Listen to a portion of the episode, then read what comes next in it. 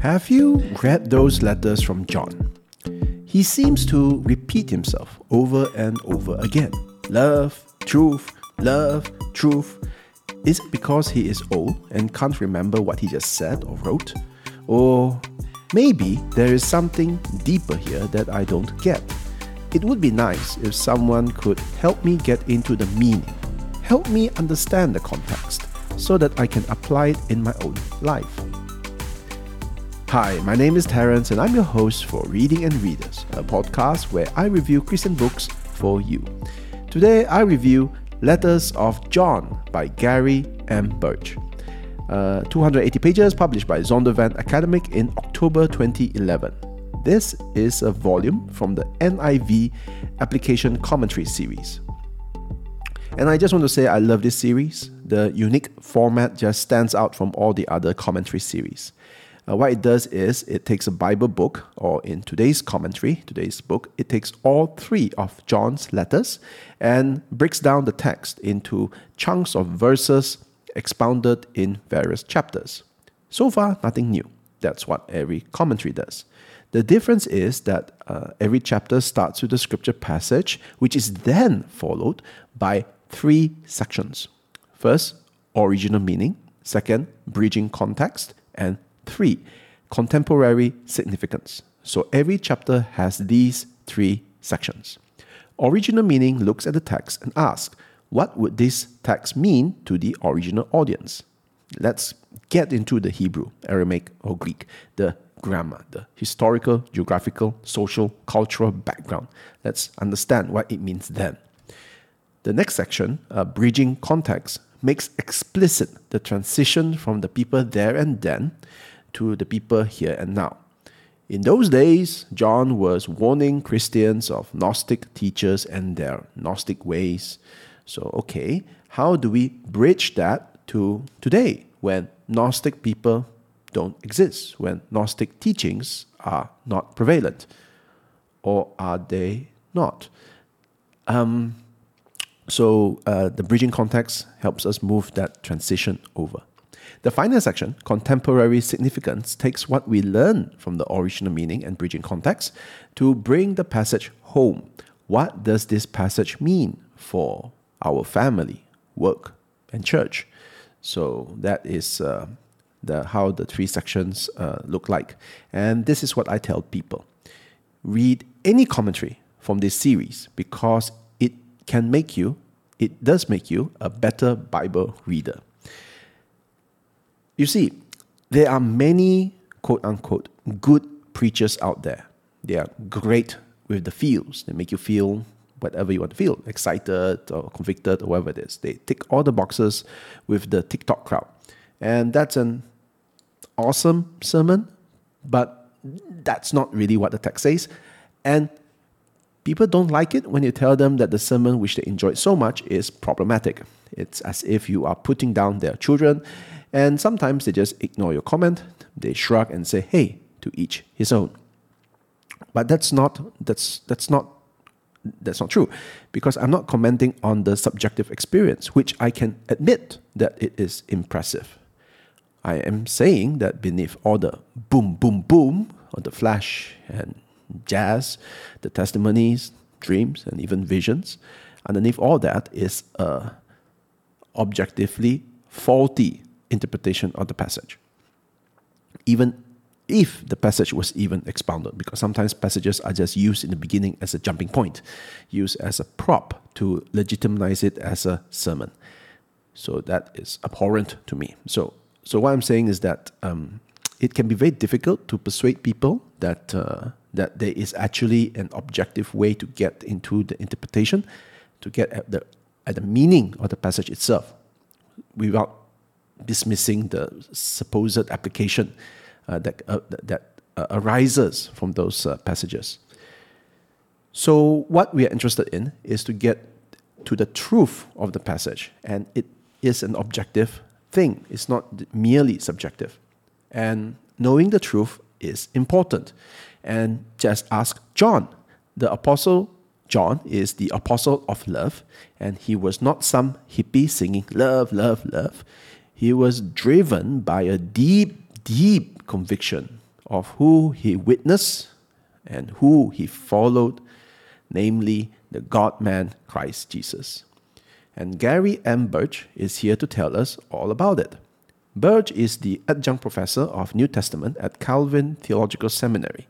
Before that, he was a professor at Wheaton College for 25 years.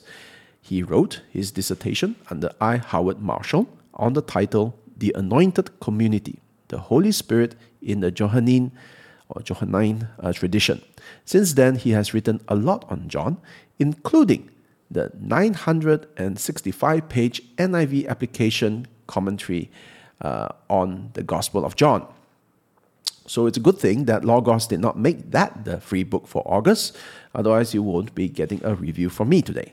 Instead, today we get a review on his shorter book on the NIV application commentary on the letters of John by Gary M. Burge. Let's move on to the book. The three epistles or letters are named 1st, 2nd, and 3rd John. Even though the writer did not sign off on his letters, we, we call them uh, 1st and 2nd, 3rd John, and Burge acknowledges that the identity of the author is contested, but insists that we should take the author to be the Apostle John unless we have evidence that says otherwise. And he explains a bit more in his introduction. And uh, we know that uh, John is known as the Apostle of Love for good reasons. Yet, the Apostle of Love was not slow to condemn false teachers. In his letters, you, if you would read it, and it's very quick to read, you can see how he vigorously warns Christians in the strongest terms of false teachers. In fact, this was how he showed love. But what we want to know is what was the dispute about? And Burge writes, I quote, John says that his opponents hold the following beliefs. They deny the Son, they deny that Jesus Christ has come in the flesh, and they deny that Jesus is the Christ. And there are Bible references um, everywhere when he cites these things. And uh, these statements are coming back. So these statements may be compared with affirmations in the letters that buttress uh, John's own Christology. It is likely that these verses are also connected to the opponent's Christological error. Um, then he references, uh, give us four bullet points with uh, scripture references. Uh, the first bullet point is Jesus is the Christ. Uh, chapter 5, verse 1. Jesus has come in the flesh. Jesus is the Son, or the Son of God, and Jesus came by water and blood. From these statements, uh, a composite image of John's opponents begins to emerge. There are no doubt Christians who have begun to deviate from the traditionally received understanding of Jesus Christ. They affirm the idea of Christ, but doubt whether Christ became flesh and whether the man Jesus was indeed the incarnation of God. End quote. You might be thinking, oh, there's nothing for me to read here. I don't believe any of these uh, false teachings, and I don't know anyone who does. Yeah. But just because the false teachers of John's time have died nearly 2,000 years ago, it does not mean that their teachings have died. The warnings are still valid. We just need someone to build us a bridge to, for us to apply in our own time. Burge does that for us in 12 chapters for First John. So, First John, there are 12 chapters uh, breaking down all the various uh, chap- uh, uh verses. And there is a chapter each for 2nd and 3rd John and which is no surprise because second and third John, the letters are really short. They are the equivalent of our tweets, I suppose, uh, for today. And uh, before we continue, I just want to just emphasize here that you can read First John in one sitting. It's only five chapters long, and after finishing First John and maybe Second and Third John, you can congratulate yourself for finishing three out of the 66 books of the Bible. And that's 4.5% uh, of all the books in the Bible. So you really should do that. It's uh, something you can do in just one sitting. And after reading it, if you're like me, you will be slightly perplexed with First John. And it's not that I don't understand what he is saying, it's just that, that it's quite repetitious. And sometimes there are these uh, imageries that he somehow assumes the readers know. You get a sense uh, that this is an important, heartfelt letter, that the stakes are high, but not really sure whether I understand it fully to get the, the full nuance behind it. So Burge helps us by dividing the letter into two parts. God is light, uh, that's in 1 uh, John uh, 1 verse 5, and God is love, 1 John 4 verse 8. So those are the two parts of the two sections of this uh, letter. And he makes an interesting and compelling connection with the Gospel of John. So the Gospel of John, uh, according to Burge, can also be divided into two parts. The first half is on the light that shine in the darkness. So there are verses that the first half would cover that. And the second half of the Gospel of John is on Jesus caring and nurturing those who believe in him. So that was interesting. And if there is this uh, connection, then uh, then uh, it would again shed light on who on the writer in this case uh, John and how he thinks and what he's trying to say if we see a close association between the Gospel of John and the letters of John.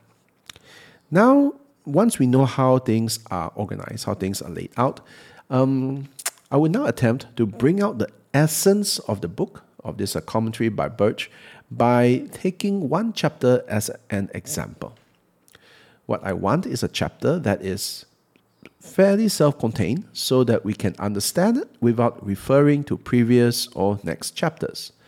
And I also hope to find a chapter that proves to you the usefulness of the three sections the original meaning, bridging context, and contemporary significance, because this is the unique selling point of the book.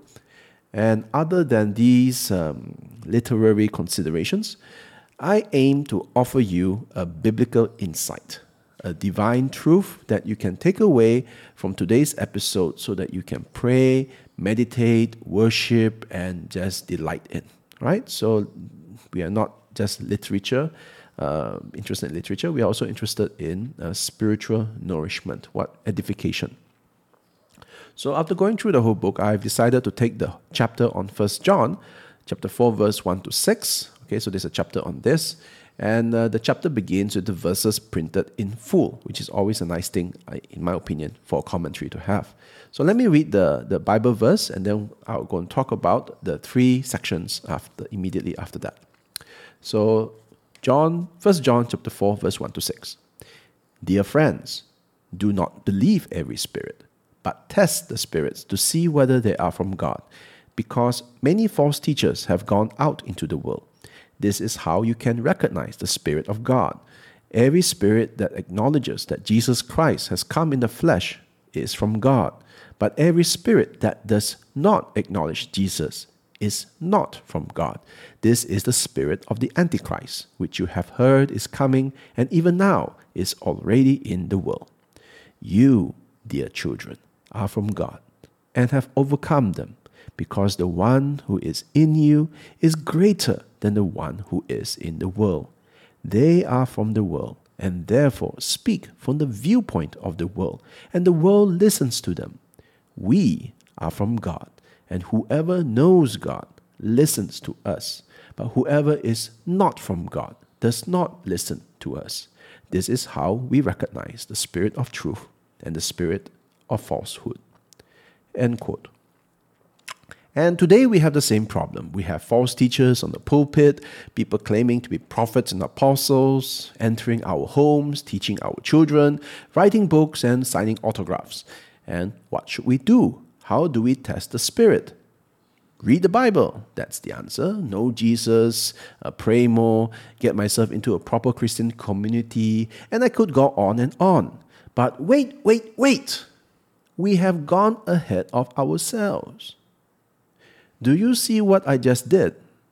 As soon as I read the passage, I immediately jumped into my own situation. And I could go on and on about today's problems and how we should solve them and, and so on. But, but that's not the way we should begin to the, the study of the Bible. We should make it relevant, okay? So please don't, don't get confused. Yes, we should make it relevant, but not so soon, not so fast. And now, just to make the point clear, let's read how Burge does it in the uh, original's meaning section, he explains the problem of those who call themselves prophets but were actually frauds. Burge writes, okay, let me quote. It is important to pause and gain some appreciation for this problem in the early church. House churches were isolated in cities throughout the Roman Empire. In the early years, there were few formal creeds, such as the later Creed of Nicaea, to give doctrinal guidance, nor were the scriptures available as we have them today. No one owned a New Testament. And at best, the early Christians only had random collections of letters from the apostles and collections of stories about Jesus. Therefore, oral communication was essential. Churches relied on emissaries from their leaders who relayed information from other communities and taught. Paul sent out Timothy and Silas in this capacity, and John sent out elders as his spokespersons. But problems came when prophets or teachers arrived claiming an authority that was not rightfully theirs. Paul had to address the problem of unauthorized teachers in Galatia and Thessalonica. Because some, te- some, because some churches received false letters, he even decided to sign his correspondence with recognizable markings. This phenomenon meant that churches could fall prey to unscrupulous, itinerant, prophets and teachers, and John's churches were no exception. Consequently, Christians had to be ready to assess the message they heard and the spirit that inspired it. End quote. So it's not about you yet, it's about them. You need to travel back in time and see the problems they faced. They did not have Google, not even a Bible, and there were no seminary trained pastors with 2,000 years of scholarship to back them up. In that situation, how can anyone know what is true? Without the Bible, with these prophets claiming divine inspiration, how can the early Christians test the teaching? And, and once we truly understand the problem that they face, then we can truly appreciate the solution that John tells us, which is now again, you read the passage and you notice that as Burge uh, gives us in his uh, original meaning section, there are two tests. The first test is what do they say about Jesus? The second test is how does the church receive their teachings? And Burge summarizes at the end of the section. I quote If the incarnate Christ has been theologically removed, if Christology is not at the center of, in the center of what someone says, we are right to be suspicious. In addition, if the community we have always trusted, if the, if the church, as the historic custodian of the truth, custodian of the truth, refuses this prophecy, we should be warned. Moreover, if it finds a ready reception in the world, we should flee because it may be a message that has originated with the evil spirit that dominates that world. End quote. All right, so now that I know what it means, let's uh, apply it in, in, uh, in my life. Not so fast. before we leave the past, uh, before we leave John and his church and rush to me and my church, there is an intermediate state, uh, or at least an intermediate section called bridging context. In John's time, we have truth and falsehood. In our time, we have your truth, my truth, and many truths. As many truths as we need, and almost nothing is false. In John's time, the false teachers taught that Jesus was not truly human. In our time, false teachers can affirm what John said, but they can also say that uh, Jesus was not the only man who can be divine. So the Christology is, uh, is, is different. It's not exactly what uh, John was refuting. In John's time, he appealed to people who were predisposed, okay, people who, who truly wanted to pursue truth. In our time, now let me read what Burge writes here. I quote Among the students I teach, I find that most of them are eager to tell how they feel about a particular question, but few of them are capable of giving a coherent, objective, carefully reasoned argument for or against it. End quote. So the bridging context gives us space to consider what the text says and what it does not say. The last thing we want is to wrongly apply the lesson and do something or believe something that is contrary to whatever John is saying. A spectacular example that Burge points out later in the book is how there was this guy called uh, Oral, Oral Roberts, and his healing ministry began with a misreading, okay, with a misinterpretation of uh, 3 John uh, verse 2. So, anyway, I won't go into that. But that's just an example of wrong interpretation leading to uh, huge consequences down the line. So, what we say here is that it is only after we know the original meaning and the bridging context that we can move and only move to the contemporary significance, okay, about the significance to, to me now.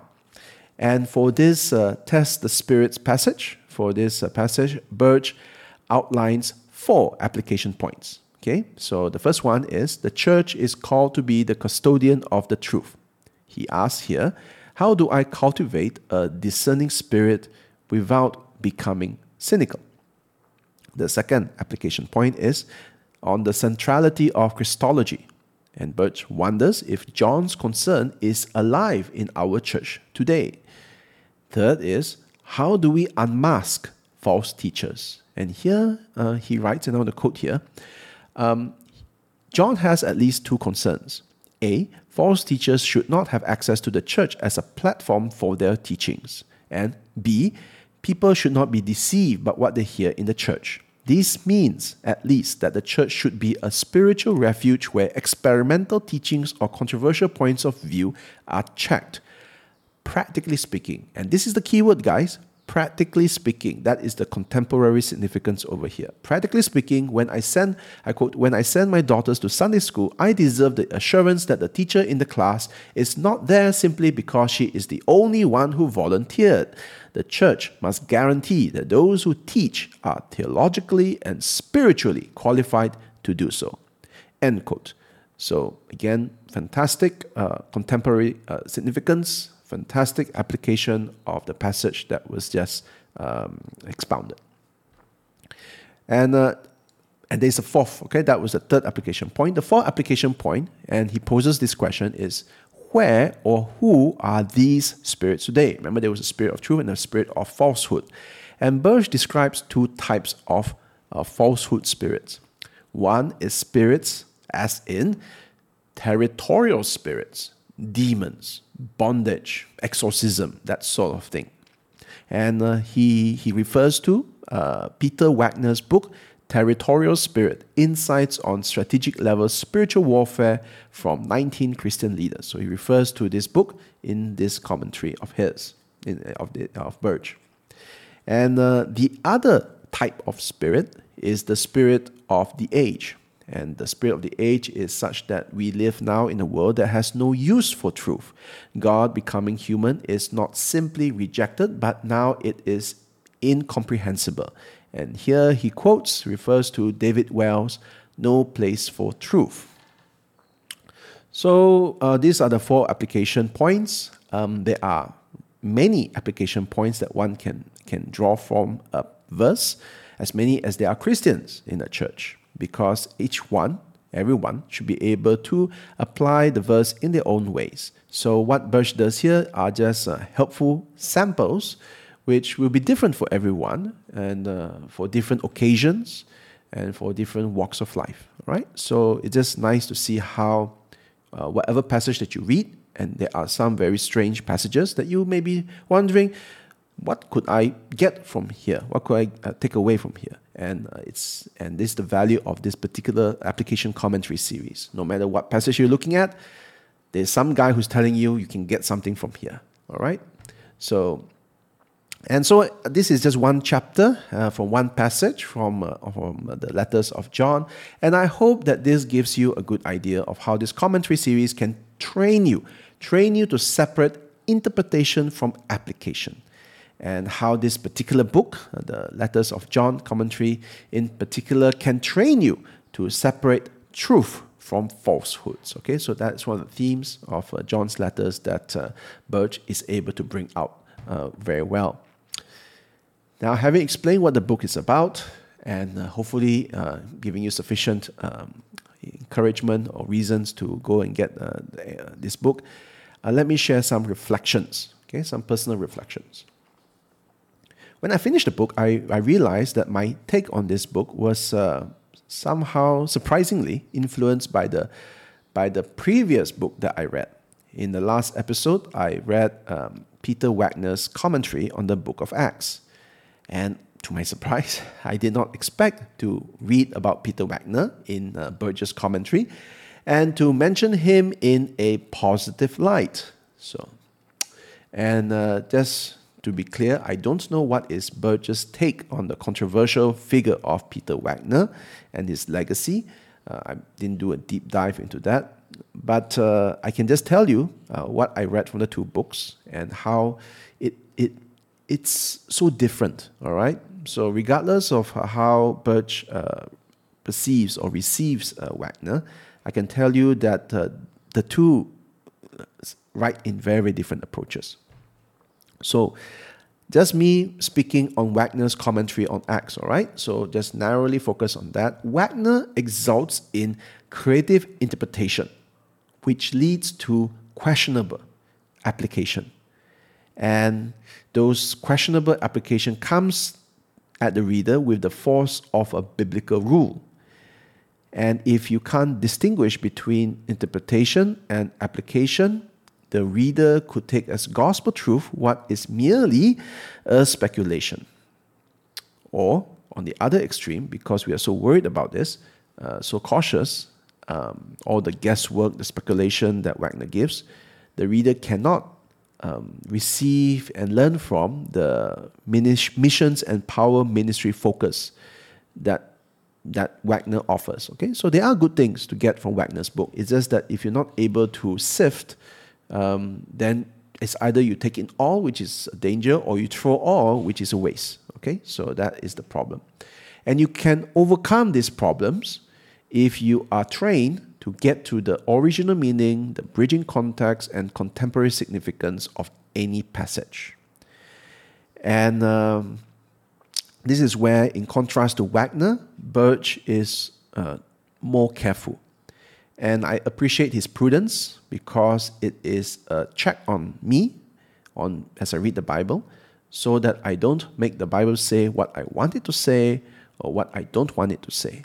And there are many uh, there are many parts which I don't want to elaborate where Burge says that, all right, some authors say this, some scholars say that, but because there is not enough evidence in the Bible to, to go there, so uh, this is what we know for sure.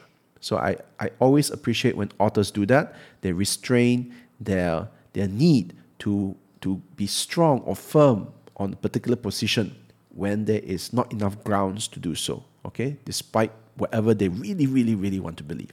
So I really appreciate that.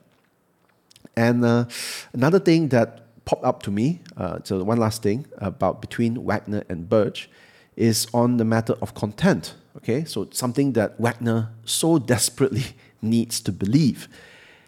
And uh, the main thesis, okay, of Wagner's book is that the best and perhaps the only way to evangelize is to go through the indigenous community. And uh, according to Wagner, when the Hellenistic Jews complained to the Hebrew Jews, there was an amicable church split. And uh, so his interpretation here uh, is, uh, is, there is this insistence on a culture ministering to its own. And this insistence, this interpretive lens, dominates how he interprets every event in Acts. It's always, always an indigenous uh, community and it is the best way to evangelize. So, if coming out of Wagner's book and coming in to Burge, I, I, I read this passage from Burge. He did not write this in response to Wagner. He was merely commenting on 3rd John, okay, the third letter of John. But I thought that it was funny how it was a strong counterpoint to Wagner. Burge writes, I quote, the names given in 3 John, Gaius, Diotrephes, and Demetrius, are all Greek. This fact suggests a cultural context far removed from Judea and Galilee. Thus, when a traditional source of authority steps forward, an apostolic elder, some chafed at the thought of submission. Our religion is working for us. It feels right. Why should we conform to a foreigner, someone who represents traditions and people we don't even know? End quote. First, normally I would not have noticed the Greek names because they are all Greek to me. But because Burge brings it up, so I noticed it. And it does have a cultural uh, significance. Second, I would never have uh, thought about this cultural aspect if not because of uh, coming out of Wagner's book, which is all about culture. And Burge's point over here is that truth, proper theology, overrides cultural um, uh, centricity, or whatever you want to call it. Okay, so truth is more important than culture. And this is something that I, I I saw, which I would not normally have noticed, if not because I saw these two books uh, side by side. And between the two books, I would say that uh, commentary wins, even though both are not in a competition, but Burge wins anyways. Now, in conclusion, the NIV application commentary series is a standout series. And uh, even though I have not read every one of those books. I just love the fact that it's divided into three sections. And I truly think that you cannot go wrong reading these commentaries, even if the thinking is, or whatever that is written, because I, I like I said, I did not read every commentary. Even if uh, what they write is wrong, at least you know in which section they are wrong. So it's very useful in that sense to be able to separate out, allow you to think about things um, uh, in separate and not merge and make into a jumble of stuff. All right, so you don't mix up your application with your uh, meaning of the of the text. Uh, I, I do want to say that one volume from the NIV application comment series that I recommend is the commentary on Acts by Ajit Fernando. If you have to get the commentary on Acts, get Fernando's, not Wagner's.